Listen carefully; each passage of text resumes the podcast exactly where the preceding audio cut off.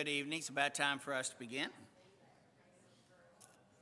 So if you will, find a seat.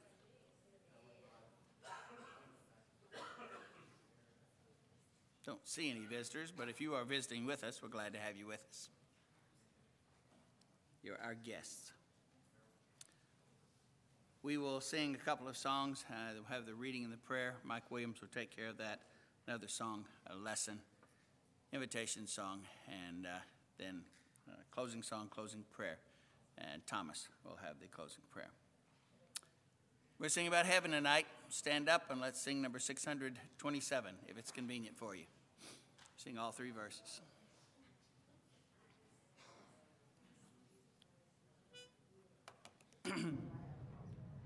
I'm in the way, the bright and shining way. I'm in the glory land way. Telling the world that Jesus saved today. Yes, I'm in the glory land way. I'm in the glory land way. I'm in the glory land way.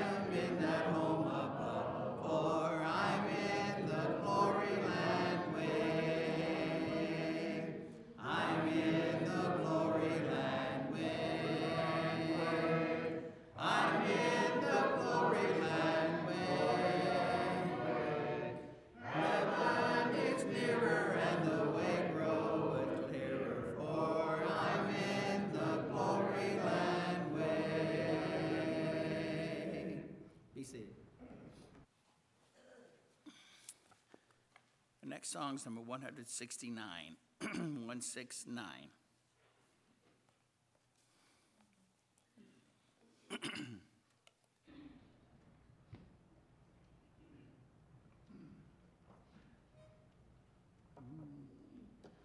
When all my labors and trials are o'er, and I am safe on that beautiful shore, just to be near the Lord, I adore, will through the ages be glory for me.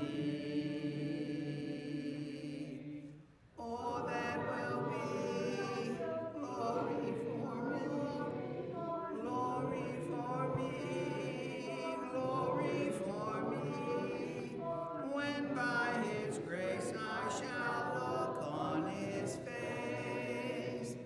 That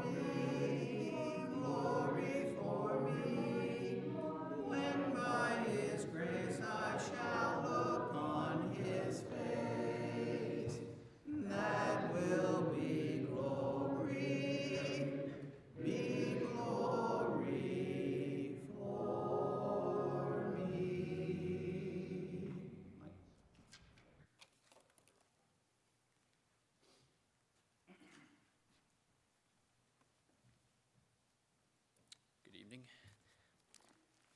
The scripture reading uh, this evening Chris has selected comes from Second Timothy chapter three, verses sixteen and seventeen. Second Timothy three, sixteen and seventeen. All scripture is inspired by God and profitable for teaching, for reproof, for correction, for training in righteousness, so that the man of God may be adequate, equipped for every good work. Let's go to God in prayer. Father in heaven, we come to you at this time, Lord, thanking you so much for the many blessings that you give us each and every day. We thank you for this first day of the week, Father, that we can be together to worship you, to sing praises to you. We thank you for the ability to do so, for the freedoms that we enjoy, Father, that we can gather without fear of persecution. Father, we thank you for the, the beautiful weather that you've given us today and this time of the year and the changing of the seasons. And Father, most of all, we thank you for your son, Jesus, for the hope that we have through him, through the act of going to the cross for his death, burial, and resurrection. And we thank you for that, for your plan of salvation, Father. Father, we are mindful of so many of our number that are dealing with various health issues, those that are unable to be here, and, and those that are here that are still dealing with health issues and, and challenges, and we ask your blessings and um, prayers for them, healing for them, Father. Pray that you will continue to be with Friday, Father, and Jim Martin and Carolyn Olin, and be with Jimmy as he has an upcoming appointment, Father, and um, just so many others, Charlie and Roger and our shut-ins, and, and Father, we are mindful of so many prayers that have been answered, and we thank you for those answered prayers, and that you hear the, our prayers, and we thank you for this um, opportunity that we can come to you and, and bring our requests to you. We know you hear our, our prayers and, and know our needs, Father, and we thank you for that. And, and Father, we just ask your blessings upon our time here this evening, that things that are said and done will be pleasing to you, and and that um, as Chris brings our lesson, that, that we'll be good listeners, and, and that we'll continue to, to try to to be better Bible students and, and take what we hear and apply that to our lives so that others will see uh, the hope that we have, Father, and they'll come to know you. Father, we pray for our community, pray for our nation, pray for our world, Father, pray for the conflicts that are currently ongoing. We pray for peace, that you'll be with those people that are in the midst of, of war, and, and just be with them and help them, Father, and And Father, again, we thank you for all that you do for us. Forgive us when we do fall short. It's uh, through Jesus we pray these things. Amen.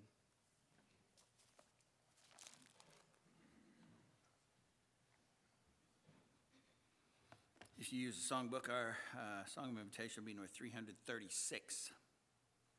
three thirty-six. And our song before the lesson will be number six eighty-four. This world is not my home. If you will, stand. Again.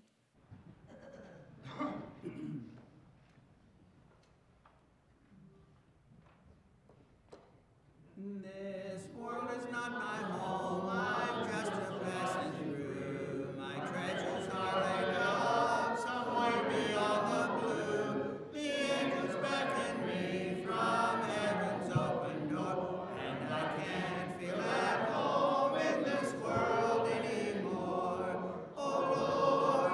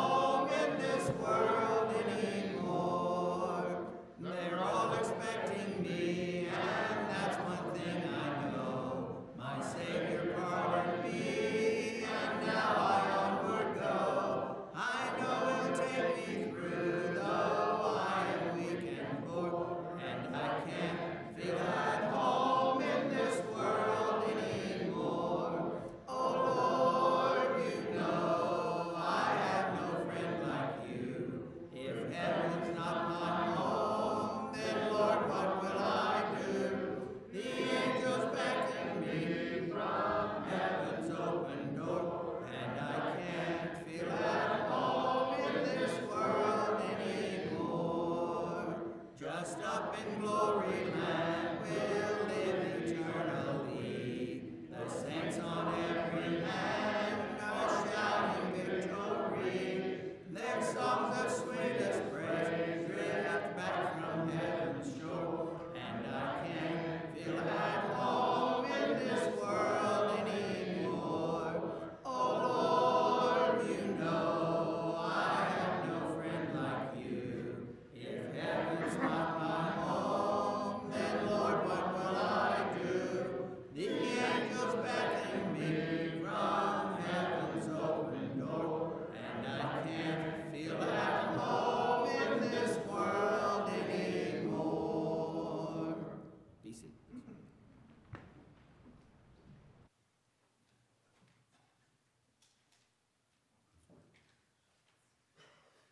Good evening.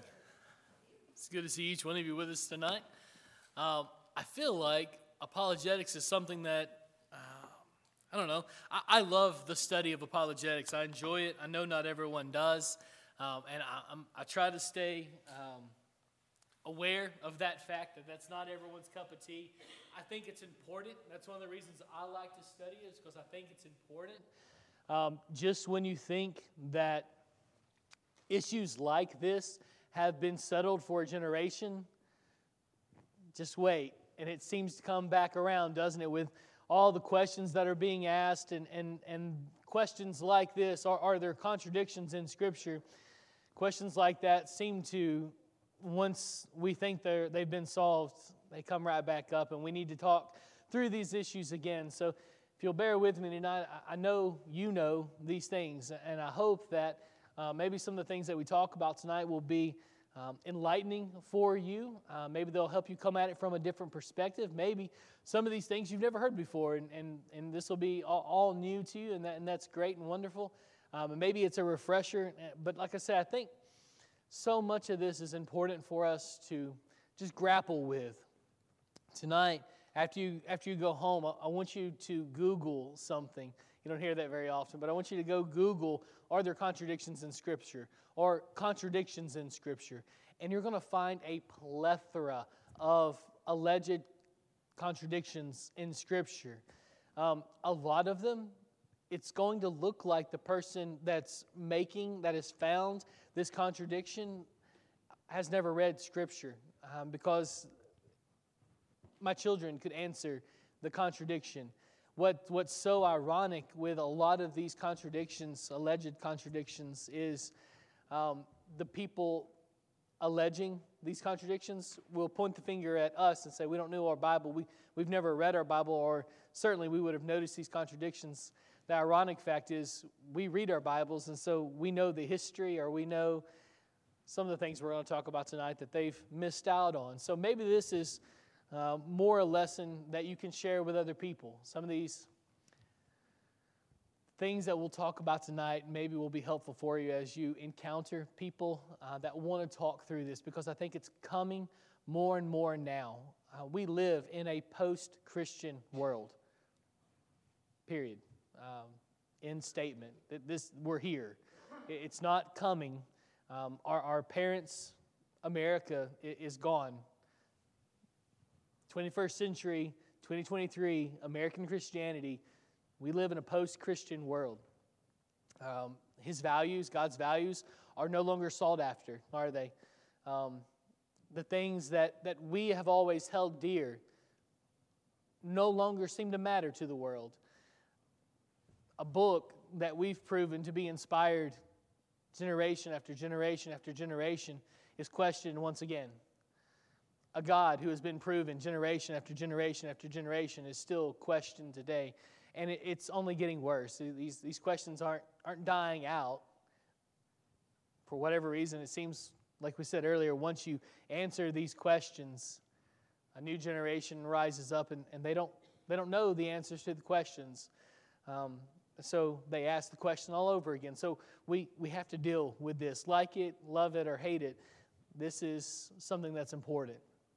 So tonight we're going to deal with some of these alleged contradictions in Scripture.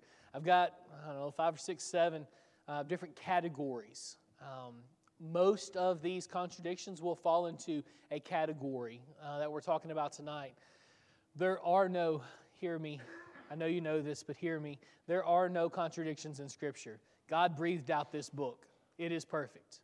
As it was written in the original autographs, the original manuscripts are perfect. We don't have access to them anymore. They're gone. Um, you, you can't find any of those anywhere. You'll find some very old-looking manuscripts, and they are very, very, very old manuscripts. Uh, but they're from fourth, fifth, sixth centuries.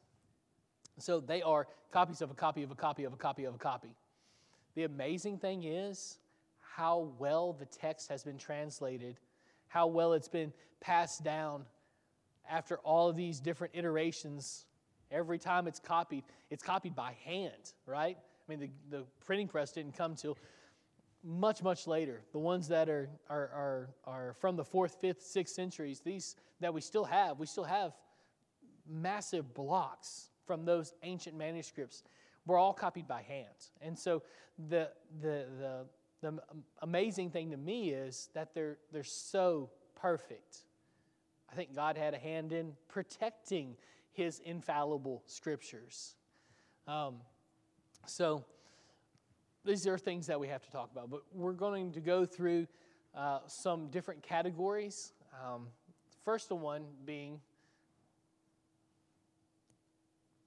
now it'll work. You got to turn it on.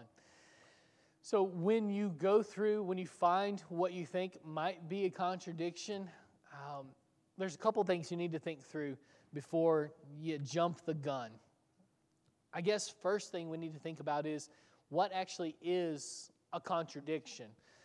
Um, W. Stanley Jevon tran- uh, defined a trad- uh, contradiction like this: nothing can both be and not be, in his elementary lessons in logic. That's, that's how he defines a contradiction. Nothing can both be and not be at the exact same time. Aristotle is even more significant, or is even more specific, when he says that the same thing should be at the same time, both be and not be, for the same purpose and in the same respect is impossible. He's right.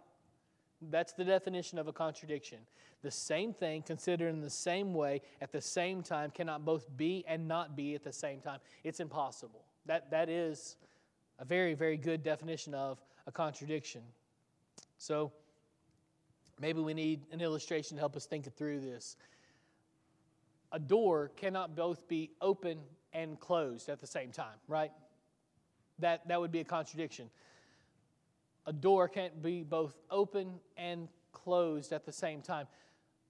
But are we talking about the same door, right? So if I if if we were pointing at this door and we say that door is closed, but that door is open, then it is true. A door both can be closed and open, right? What if we were talking about this door being open, but it was at a different time, right? That wouldn't be a contradiction, would it? Because that door was open. Three hours ago, somebody opened that door and walked through it or walked out of it, right? So it was open, but now it's closed. So we have to be talking about the exact same person, place, or thing, and at the exact same time for this to be a contradiction. Let's, let's go through some examples. I don't know that you have to turn to all of these. Some of these you're going to want to turn to, I, I think, because you may not know the story as well. But some of them you're probably going to know the story pretty well, so we can we can just talk about it. In Acts chapter twelve, verses one and two, um, Herod has James beheaded. He, he kills James. But in Acts chapter fifteen, chronologically, historically speaking, a couple years after the events of Acts chapter twelve, James is speaking and a leader in the church. So there's a contradiction, right? Well, if you know your Bible, you're shaking your head. That's not a contradiction. I've read my Bible. I know that the James that was beheaded in Acts chapter twelve is John's brother, right? He's one of the apostles. And the James that's speaking in Acts chapter fifteen is Jesus' half-brother. He's not an apostle. It's a different James. James is a pretty common name in the New Testament, and these are two separate Jameses. Now, you may be sitting in your seat thinking, well, that's silly. Of course they're two separate Jameses, right? This is really one of the passages I found as I was Googling, because I did what, what I asked you to do this week. Just go through and Google contradictions in the Bible. This is one of the ones that came up. Ones like this are ones the ones that came, come up all the time. Things like this that are so simply proven to be not a contradiction come up all the time. And people will make a really strong case for it. Atheists will make a really strong case for this being a contradiction. And they're going to shout, and they're going to use a lot of fancy words, man. They're going to use a lot of rhetoric, all these big words, and they're going to make you feel awfully stupid for buying into Scripture. They're going to tell you, well, haven't you read your Bible? James dies in Acts twelve. He's still talking in Acts chapter fifteen. Of course, there's a contradiction. Well, maybe you need to go back and read your Bible because there's two separate Jameses being considered here. Genesis six is another example. Very similar uh, thing here because we're talking in categories, right? One of the things that you'll find uh, with this particular topic, with, with alleged contradictions, um, is they're, they're going to throw out one hundred or five hundred or one thousand verses, and they're going to rely on the simple weight of the verses, the simple, simple number of verses to overwhelm you. See, I have irrevocable proof that the Bible has contradictions. Otherwise, there's no way I could have thrown out five hundred verses, right? Well, all five hundred of them are like this. They're very simply disproved. You just got to take the time to walk through them. But I, I found that a lot, that people will, atheists will, people trying to prove their point that the Bible has contradictions, will throw out just verse after verse after verse after verse. And as you read through them, you think, well, there's no contradiction here. You've made a straw man, and you're attacking it and tearing it down, but you've, you've not made a very good argument. Genesis six is another one of these. I mean, they're silly, honestly. Gen- when you compare Genesis six with Joshua three, how much did the ark weigh? So Genesis six will describe the ark for us.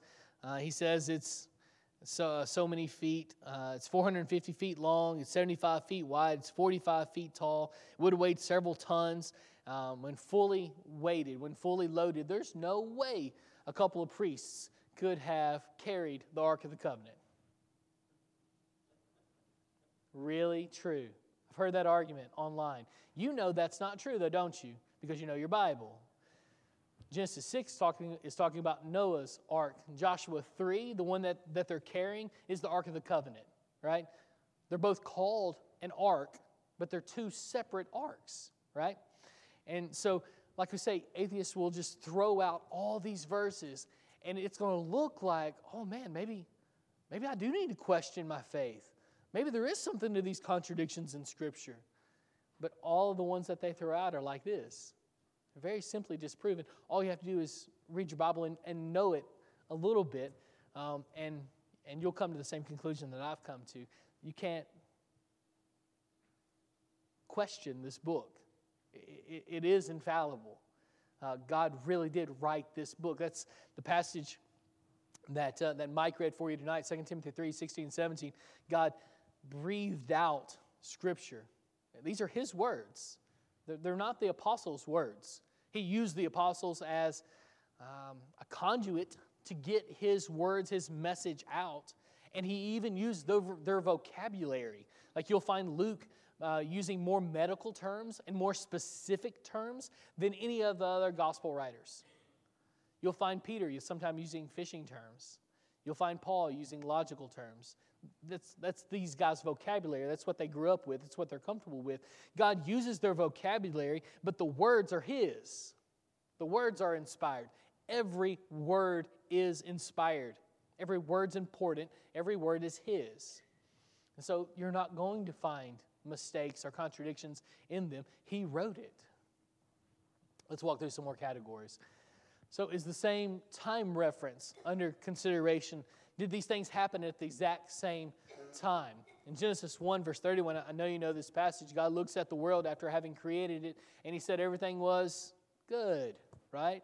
In Genesis six, though, He looks out and He, do you remember how He puts it? He regrets that He had created everything. Well, there's a contradiction. Is it good or is it not? Is it good or is it evil? All, all the world's evil and every thought of man's evil. Is it good or is it evil? Well, you're, you're looking at two separate time periods, aren't you? In Genesis one, it's right after the creation. Man has not fallen yet. Sin has not happened in the garden yet. Everything is good. He created everything good. It's perfect.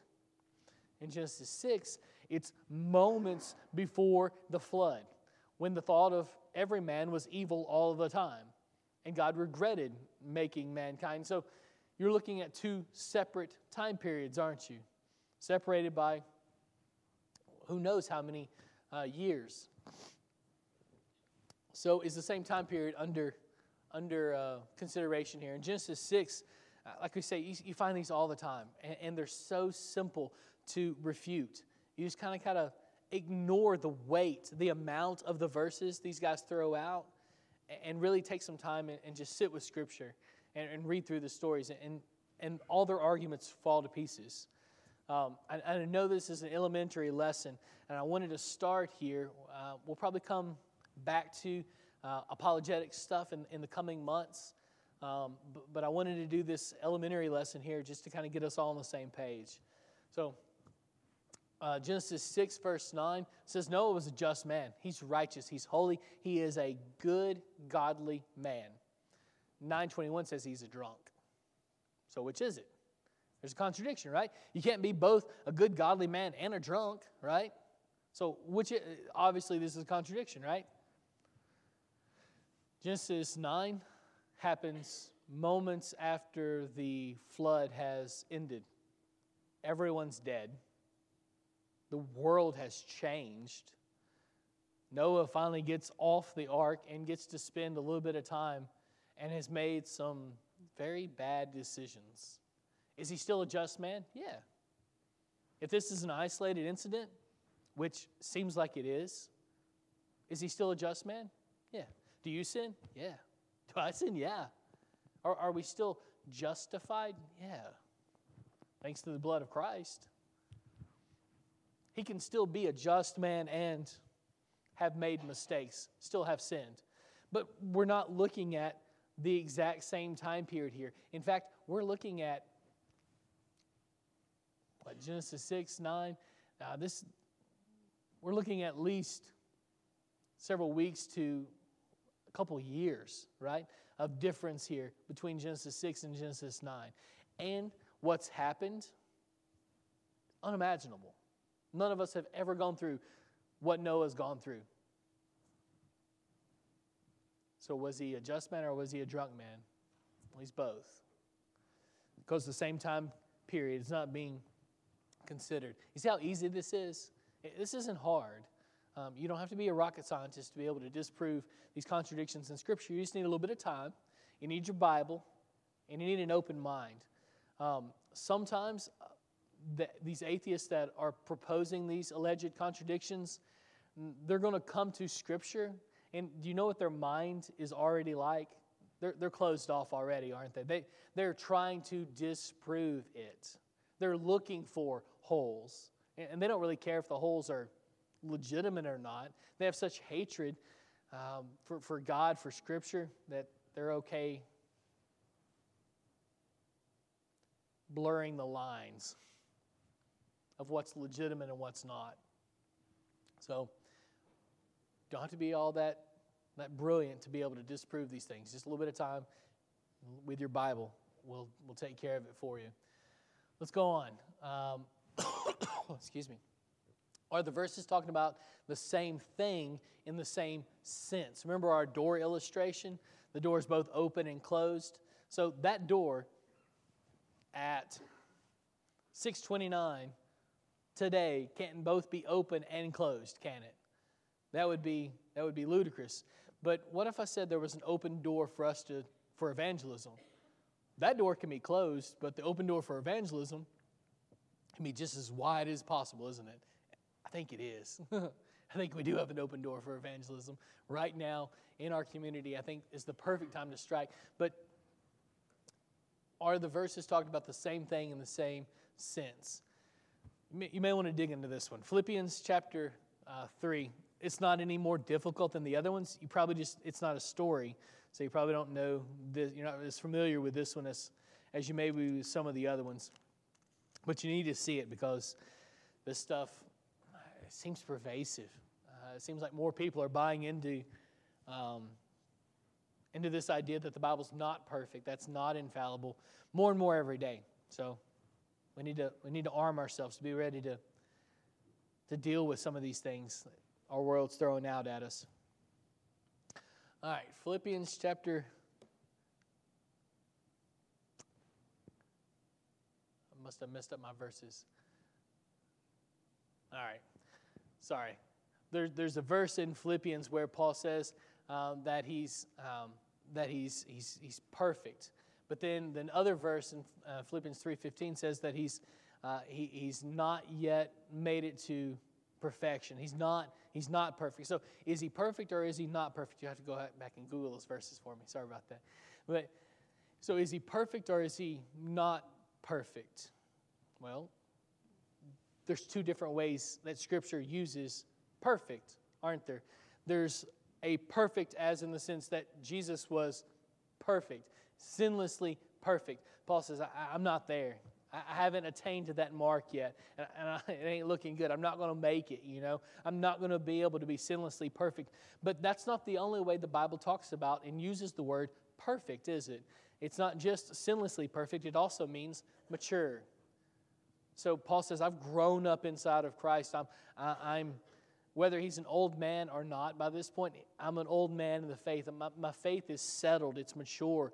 Um, I, I'm able to teach others. I, I, I've matured. I, I'm not a, I'm not a young guy. I'm not given to flights of fancy. I'm not able to be tossed to and fro, right? That's what he's going to say to the Ephesians. But I, I, I'm mature. So which is it? Is Paul perfect? Well, no, he's not sinlessly perfect, but he is he is mature. Excuse me. In Matthew chapter eleven uh, is another uh, instance like this, where uh, the uh, the scribes, I believe it is. Let me get back to my notes here. In Matthew eleven, Jesus refers to John the Baptist as Elijah. Yet when John is asked who he is in, in the first chapter of John the Evangelists, John the Apostle's book, when they ask him, when the scribes and the Pharisees ask John who he is, their question is, are you Elijah? Do you remember what he says? Nope, not Elijah. Well, isn't that a contradiction? Jesus says he was. John says he's not. So what's going on here? Well, John knows that the, the sense in which that the scribes and the Pharisees are asking if he's Elijah is, is he literally Elijah? Is he Elijah reincarnated? Like, they, first century Jews would have believed in reincarnation. Um, and so is he Elijah reborn? Is he John, but inside Elijah? Is that how it works? And John says, nah, that's not how it works. I, I'm not Elijah reborn. Not him. Don't don't go down that road thinking that way, because that's not true. I'm not Elijah. But Jesus in Matthew eleven fourteen says he is Elijah. So what sense is he Elijah? Well, his job is the exact same as Elijah's job was, to call people back, to call them to repentance, to tell them what they're doing is sinful and that there's a Savior who wants to pull them toward himself. In that sense, he is Elijah. And that's just being fair with Scripture. You do that all the time, don't you? You you use words, we all do, that mean different things in different senses, don't we? Like the open door of evangelism. It's not literally an open door, but it is an open door. Paul would say, Jesus would say, the Bible would say, would use that, that sense, that logic, on multiple occasions, and it's one of the big things that uh, our atheist friends will, will throw at us and try to disprove uh, Scripture. But now you know that you need to look through this. Are all the verses talking about the same thing in the exact same sense? Here's another one you need to think through. Uh, extra details don't mean that it's a contradiction. Um, in Matthew, in Mark chapter six, verse forty-four, says that Jesus fed about five thousand men. But Matthew fourteen, verse twenty-one, says that there were about five thousand men, women, and children there. So, so which one's right? Well, did Jesus feed five thousand men? Yeah, he did. Well, that makes Mark right. And did he also feed the women and children? Yep. Well, that makes Matthew right. So extra details don't mean that there's a contradiction. Here's another one in Matthew chapter twenty-seven, uh, verses fifty-seven through sixty. You'll find Joseph of Arimathea. You remember Joseph of Arimathea, right? He's the guy that takes Jesus' body at great personal risk and buries his body in Joseph's tomb, right? You remember him. Uh, but then in John nineteen, We find out that Nicodemus was there too. So is that a contradiction? Of course not. For whatever reason, Matthew just doesn't record that Nicodemus was there. John records that both men did this thing. It's not a contradiction. It's extra material uh, that, that Scripture wants to, to bear out there for us. Last one, and then we'll get into some specifics. Um, we got to look who's talking. The Bible is inspired, but not every word in it is truth. Sit with that for a second. The Bible's inspired, but not every word in it is truth. Let me tell you what I'm talking about. In Genesis chapter two, verse seventeen, God says, if Eve, Adam, if you eat from the tree of the knowledge of good and evil, you will, you remember? Die. You will die if you eat from the tree of the knowledge of good and evil. In Genesis chapter three, verse four, they hear, if you eat from the tree of the knowledge of good and evil, you shall not surely die. Who's saying that? Who says you shall not surely die? His words are recorded truly in Scripture. That's what he said. It's a historical reference to what he said, but what he said was false. Everybody with me now? Satan said those words, the father of lies, right? So God records faithfully, truthfully, his words, but his words are not truth. Everybody with me? No burning at the stake later. I believe every word is inspired, but there are some people whose accounts, whose thoughts, whose statements have been recorded historically and truthfully for us, that those people were not sp- saying true things. Satan is a good example. In Matthew chapter twelve, verse twenty-four, this is where the Pharisees accused Jesus of casting out demons by the power of Satan. That's in Scripture. Is that true? Well, no, it's not. He, he wasn't casting out demons by this power of Satan, was he? And, and he goes on to prove that that would be idiocy. But it is in Scripture. And so our atheist friends will point to verses like these two, these two specifically, but verses like these, and say, well, there you have it. It's obviously a contradiction. Well, no, it's not a contradiction. You just got to look at who's who's doing the talking. Is that someone that we trust? Is that someone who is inspired? Or is that Satan? Is that someone who doesn't know what they're talking about? All right. You'll find, incidentally, uh, you'll find um, lots of references like that in Job. Um, Job's three friends are not inspired. Those guys will say things to him that are not true. They're trying to help, I think, maybe, if you squint a little bit. They're trying to help, but what they do is actually quite harmful to him. Uh, they come at it from this closed-minded perspective of, uh, since bad things are happening to you, you must have sinned. And you see that even in the New Testament. Uh, Jesus is about to heal a guy, and, and the apostles say, well, who, who sinned, that this man or or his parents, that this was done to him? Jesus, Jesus clears up that, that uh, controversy there. But there, so there's some stuff in Job.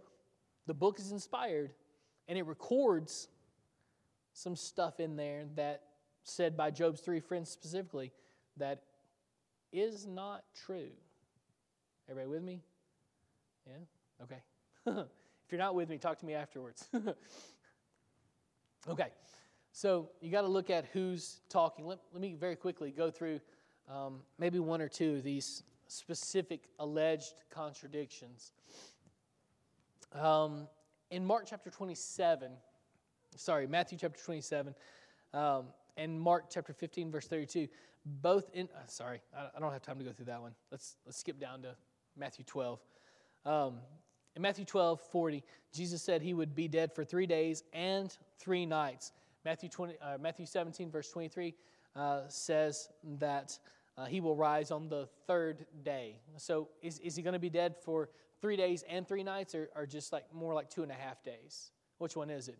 Well, Americans are really the first culture that has been really big sticklers on time. Uh, and you find this in the rest of the world, even today. Um, they will view a, a part of the day as the whole day. And you do it too. We do it too, don't we? Um, I've been at work all day, right? I've been at school all day, right, guys? we, we do this too. Uh, and, and that's something like what Jesus is doing here. Um, but let me let me walk you through some of these verses just to show, because this is this is a big one um, that people are going to use uh, against us to show that the Bible has contradictions and it, it just doesn't. In Genesis chapter seven, verse twelve, you may want to take a, a picture of these these passages, and they help disprove this this thought. But Genesis seven twelve says it rained for forty days and forty nights. Genesis seven seventeen says it only rained for forty days. So which is it? Well, to a Jew, if something took up part of a day, it could be considered to have happened, to have taken up the entire day. Let me give you an example. This guy's name is Rabbi Eliezer ben Azariah. He's around the time of John. He, he lives around A D one hundred. He says this, a day and a night are an onah. It's, an onah is a portion of time. And the portion of an onah is as the whole, meaning that something that happened during a twenty-four hour period could be considered to have taken up the whole day. If it just happens during a five hour period of the day, it could it could be considered to have taken up the whole day. Um, Second Chronicles chapter ten, verse five, Rehoboam, remember when Rehoboam takes over the kingdom from Solomon, he he throws out a mandate to the people, I'm going to I'm going to raise taxes, and they say, oh, I don't know about that. He uh, he considers it for three days. Second Chronicles ten five, he tells them to come back after three days of him deliberating, and he'll tell them what he's going to do about the taxes. Second Chronicles ten twelve says that the people showed up on the third day. So they understood. It wasn't the fourth day. It wasn't after the three days had been completed. They showed up on the third day. So things like that. There's there's other verses that would play into that. First Samuel thirty being one of those verses, but I think you get the picture. Um, so Jesus meant the same thing uh, when when he's talking about being raised from the dead. Um, it's not necessarily three days and three nights. It happened on the third day. Here's the final thing. Very quickly, we need to we need to talk about just for a second.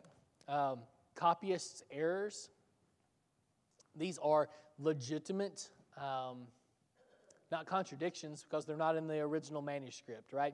Like we said earlier, I know that this may be a little hefty uh, for some of us, but the, the original manuscripts penned by Paul and James and Jude and the apostles and, and, and Moses and Daniel and Ezekiel and all the, all the Old Testament guys, all this is, is true for everybody. Um, but as they penned those things, those were God's words, right? Writ, written down through the pen of man, through the mind of man. They, they were his words. And so every word was perfect. Every word was exactly the word that he wanted to use to convey his thought, okay? When people found out that those books, that those letters were um, inspired, that they were important, like if Paul writes something, what do you do? Oh, man, I'm, I'm, I need to make a copy of that. I'm going to send it down the road to this other church that needs to hear this exact same thing. That's exactly what these guys did. They even have scribes. We find in the New Testament some of the scribes, the Jewish scribes, some of those guys come to faith. Their job, all they did was looking through Scripture, and they would write exactly, word for word, on the next papyrus, everything that this text said. That was their job. And they were extraordinarily good at it. Um, you do find every now and then, and I'll show you a couple of them, times when these copyists and and subsequent over the over the years, uh, copyists would make a mistake, and so we have some of those preserved for us. Uh, in Second Kings chapter twenty-four, verse eight, you, you may want to you may want to turn there real quick, um, if you've got. Uh, if your Bible's with you, Second Kings chapter twenty-four, verse eight, uh, he says, he's talking about Jehoiachin. And what we're really looking at is when Jehoiachin, this, this king, the last king of Israel, when, at what age did he take over? At what age was he, was he appointed king? Second Kings twenty-four, verse eight says, Jehoiachin was eighteen years old when he became king. So hold, hold your spot there and flip over to Second Chronicles, chapter thirty-six. Second Chronicles thirty-six. You'll see this one quite a bit too. comes up several times in those uh, those searches you're going to do later. Second Chronicles thirty-six, verse nine. Some translations, like my, my E S V has, has, has changed this because they've done the study and they know it's right, right? But m some of the other translations may not have changed it, or I know they haven't changed it. Uh, in verse nine, it says, Jehoiachin was, some translations say, eight years old. And you'll probably see like a little letter there beside eight or eighteen, whatever your translation says. Jehoiachin was eight years old when he became king. So which was it? Was he eight or was he eighteen? And that little note there indicates to you that if you follow it down to the bottom, that, that some manuscripts have eight or eighteen or, or whatever it is. But if you go back and you do your homework, Jehoiachin was, um, was making war, um, and he was, um, how to put this delicately, delicately, accepting the pillages of war. uh, so uh, as far as uh, women were concerned, he's not eight when he does that. Um, he's eighteen, and we know that, right? Um, just from common sense, we know that. Here's the thing. A lot of these scribal errors, a lot of the copyist errors are uh, numbers. A lot of times it happens with numbers, simply because, like in Hebrew, the, the, the difference between eight and eighteen is like a comma. So the scribe just missed the comma, or he missed a letter or a portion of Uh, the way the drawn out letter, making that eight instead of eighteen. But we can go back through the text and find the truth. If you read through the text, you'll find that verse in Ezekiel. It's uh, if you're taking notes, it's Ezekiel nineteen, verses five through nine. Pictures him as killing men and taking their widows. Eight-year-olds don't do that. Eighteen-year-olds can do that. Um, so, what I want you to see about this this whole thing, though, this copyist errors. They only comprise something like one percent of all the supposed contradictions in Scripture. So, like, there's ten or twelve of them. There's, there's not many of these things running around. Like we said, these guys are extraordinarily good at their jobs, uh, and they have faithfully, I think, thanks to God's providence, transmitted His Word almost exactly as it was in the original. And so we have them to thank for, for that. So, bring it all down. I think that this will, these, these, these kinds of topics, um, these apologetic in nature type topics, Christian evidences type topics, I think we're, we're going to see and need them um, more as we progress, as our culture moves farther and farther away from God, as people demand that they just want to do what they want to do, you know? Uh, as, as our selfishness runs amok, people are going to push back against God and His Word and His values. And at the end of the day, they're just going to say, I, I don't, I don't want to do what He wants me to do. I, I want to do what I want to do because I'm the king. I'm the king of my life. Uh, I, I, have, I have deified myself, and I'm in charge, and I'm going to do, I'll do what I please. As that mindset becomes more and more prevalent in our culture, and it will become more and more prevalent in our culture as it does so, we're going to need to focus in more and more on this kind of thoughts, because there's an awful lot of people out there who have bought into this mindset who can be talked out of it, who should be talked out of it. God's people just need to stand up and be better equipped to do so, to be more courageous to do so. And so I know tonight hasn't been very evangelistic in its, in its nature, but if you're struggling and you need the prayers of this church, we would love to pray with you and for you. Uh, maybe tonight you, you have the need for baptism, to have your sins washed away and become a brand new creation in His sight. If you have any need tonight, why don't you come as we stand and sing.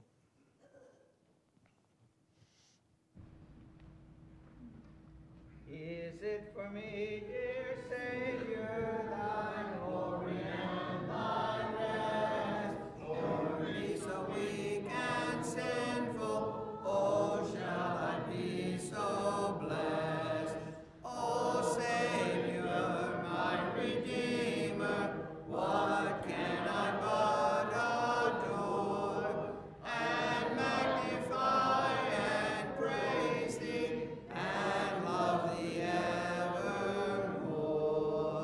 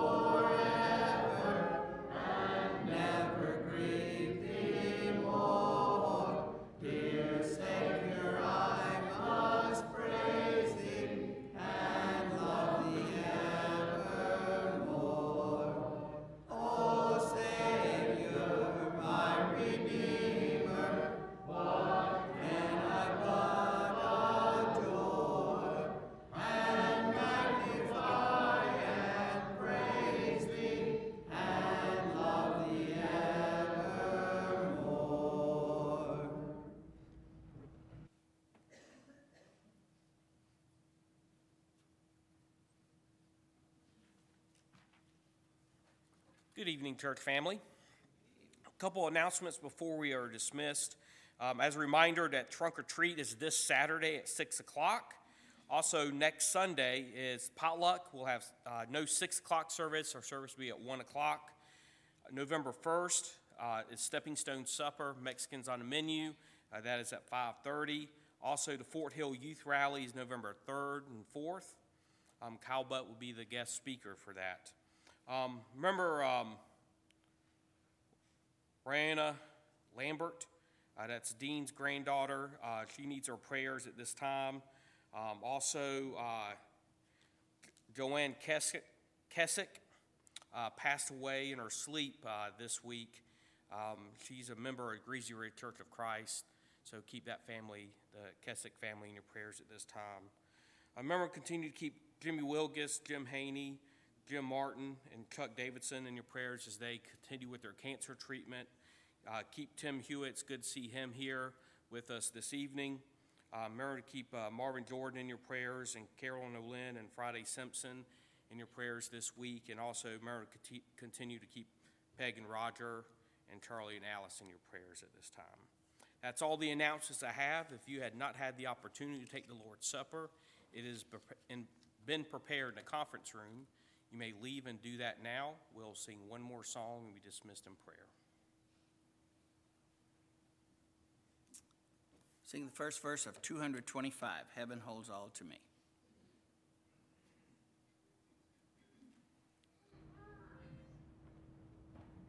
Earth holds no treasures but perish with using. However precious they be, yet there's a country to which I am going. Heaven holds all to me. Heaven holds all to me. Brighter its glory will be. Joy without measure will be my treasure. Heaven holds all to me.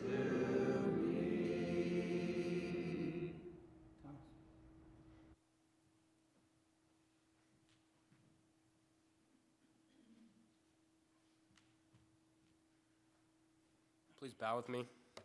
Dear Heavenly Father, Lord, thank you for letting us come here today to learn more about you and to worship you, Lord. Thank you for this day you've given us, and thank you for all the blessings within it, Lord. Please just help us stay true to your word, and please just let it guide us in all that we do. And please just help us evangelize throughout our walk, Lord, and bring others closer to you. And thank you for sending your son to die on the cross for the forgiveness of our sins. And in Jesus' name we do pray. Amen.